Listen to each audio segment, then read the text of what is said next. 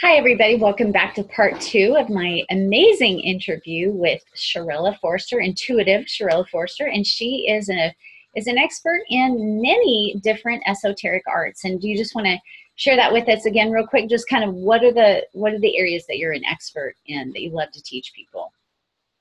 I love to teach people um, numerology. I love to teach the tarot, and also I started out in palmistry. I love astrology. I love anything that gives us a symbol of who we are and I believe that um, you know we're supported by those types of symbols. Wonderful. Okay, so I'm going to dive into kind of what I I we were having a wonderful conversation the other day, and I I was sharing with you that right now, July 15th, 2018. I think it was maybe a day or two ago. I said I just feel so lost. I feel so stuck.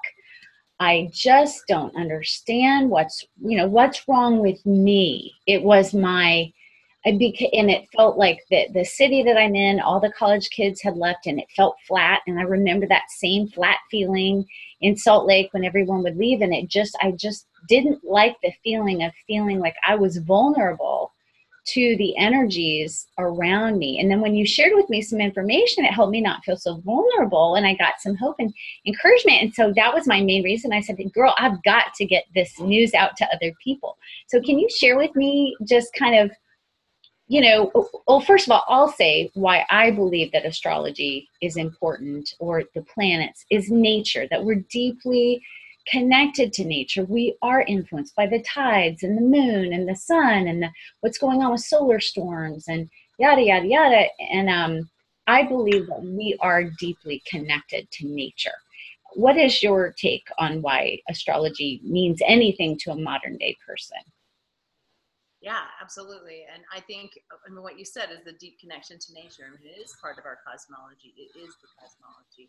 So there's a map there and there's information there. There's information in all of nature, right? If you just take time to look and, and try to understand um, what nature is reflecting to us constantly on a daily basis. And then when you take it to, you know, a bigger piece with astrology, it's giving us the clues. And there were the ancient um, you know, tribes, uh, the Celtic tribes, and Native American tribes, or Native tribes all over the world that honored these systems. They honored uh, the power of the moon and the sun. And when you take a look at that, I mean, the sun is the masculine energy, the moon is the feminine energy. A lot of people are talking about how it's um, how that's something that they're recognizing now. And so when we take a look at the feminine aspects and how the moon reflects that, we take a look at the masculine aspects, how the sun reflects that, and then you can just find so much information in the stars too we can't fight against it right there's nothing we can do about that but we can support ourselves in a time when we have you know a heads up this is coming Okay, so I was sharing with you, wah wah wah. I feel really weird. I feel really black. And what what do you what did you share with me, or what what can you share with everybody of maybe why June and July has felt different than normal? Yeah, well, remember last year in August when we had the big solar eclipse and the whole world was up in arms because, you know, we had this total solar eclipse that was really powerful. Well, this summer season brings us three eclipses.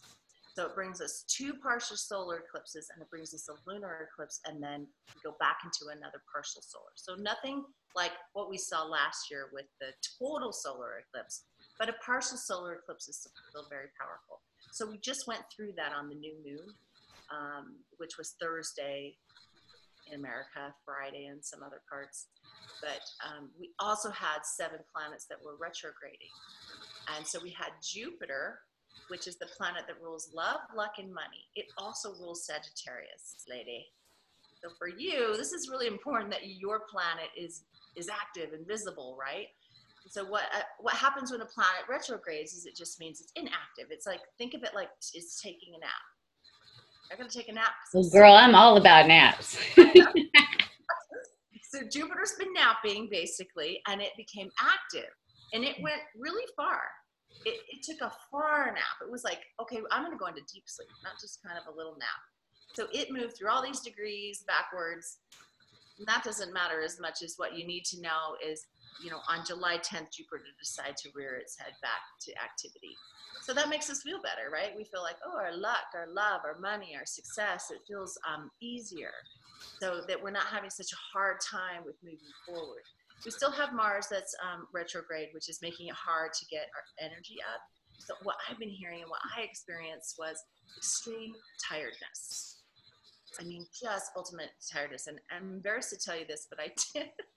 I went and stayed at a hotel because I was convinced that I had um, carbon monoxide poisoning because my kids were super tired and I was tired, and that just never happens. I mean, I'm never tired. So I ran at like 12:30 at night to go stay at a hotel overnight until I could get my um, carbon monoxide thing working and tested.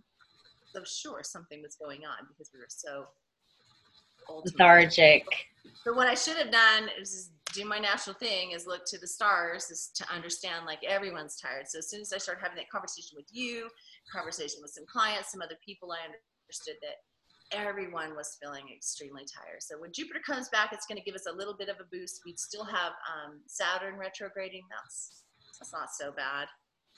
But honestly, um, it's kind of keeping those challenges at bay a little bit. But that's why we were feeling such a weird, weird energy. Okay. Plus, we had a Okay, so so just to totally dumb it down for the rest of us. So, how far back have we been feeling tired? We have been feeling tired since about mid June. So, this is a summer eclipse season. Okay, because I know I have something going on in my 12th house, which is Scorpio, all year almost for me until November, which it makes me sleepy. It's you're getting information from your dreams, you know. So my sign is in the 12th house, which is Scorpio, which is uh, so basically I'm having a very sleepy year. So this energy on top of that, top of that. I told you I had to delay our conversation today by half hour because I was like, I cannot get up. I'm just like, I need like 10 hours of sleep every night. Yeah. It's crazy. Well, did you start to feel better? I know you're still feeling it, but did you start to feel better in the last three days? I have completely, and that's what shocks me. And you told me that is because what? Jupiter was in retrograde. But it's come back. No. Yeah. It came so, back. yeah. So everyone knows about Mercury in retrograde, right? Right. Like, to talk about this 20 years ago. Roll their eyes and look but now there's memes out there and the you know Instagram, the world's talking about Mercury retrograde. And what we know about Mercury retrograde is it's a time of three, have it three or four times a year. And when it retrogrades, it makes communication go off because Mercury is ruled, um, rules communication, right? The planet that rules communication. And so travel will be off, communication, phone, all those kinds of things. And nobody really talks about the other planets when they retrograde and what that happens, right? and that's why we're talking to you right now. well, and that's why it's important to look at that. But it's been an usually we don't have this many planets retrograde. very rare. So we all feel it when Mercury retrogrades because it's happening. Okay, it happens all several times a year. But when Jupiter, which gives us our, it's the benevolent, it's, it's, the planet of expansion as well. So it asks us to expand and to be bigger. It's also the biggest planet, right? So it's challenging us to think bigger. What what can you do? Like, how can you make more money? How can you expand your brand? How can you be have a bigger business? How can you reach more people? Those kinds of things. So when that's retrograde, we're having a hard time, you know, even moving forward because we're not feeling the instant uh, return on investment yeah, energetically. Exactly. So you're saying from the from the middle of June until just three days ago, that was going on. That a, a, retrograde in the normal expansive energies that that I live on, basically. So that explains why I felt completely out of sorts and lost, and not myself. Like, where's my energy? Where's my my vision? I really didn't have vision. I was just I felt like a turtle in the mud. Well, that is so interesting because now you know, like the whole world was feeling it. If you're also having this extra challenge with Scorpio in your 12th house and you're feeling tired anyway, then you're going to be specifically challenged by that. What's interesting that you're bringing up the vision is now is the time to create vision, right? We just came through the new moon period. We're still in that window as of today. I believe the two weeks after the new moon is still the, the perfect time to manifest. Now, we had a new moon on a Friday. Friday is always ruled by Venus. Venus is the goddess. You know, if you're born on a Friday, you should be a goddess. It's the goddess day, if you will. Now, it happened to be July 13th. 13 was always honored by the divine feminine. It was the, fe- the day of the feminine, if you will. Now, my personal feelings are when patriarchy came in charge, which is most of our 2000, thousands and thousands of years, um, they made that like Friday the 13th was a spooky day. And it was a day that, you know, was unlucky in all of these myths that aren't true. It's actually one of the most supported days. And when you look at it and numerologically, the four is the manifestation number. It's about building from a foundation of, you know, a solid foundation, like looking at it like that. It's also rooted into the ground, the four. So it's a very powerful number to manifest with. I also believe that our founding fathers utilized astrology to make sure that they, you know, had this opportunity to utilize the 13 specifically. So I want like the farmer's almanac, like people using the, the the understanding of nature, the farmer's almanac, you know, the founding fathers. You're just talking about that. I'm just relating this to practical people who are like, oh, you know, you know, people actually plant seeds per, by the moon. So what you're talking about right now is that we're in a window where it's time to plant seeds mentally to create what we want. So for me, that's. I think we just lost our her connection got um, I'll come back. We'll come back.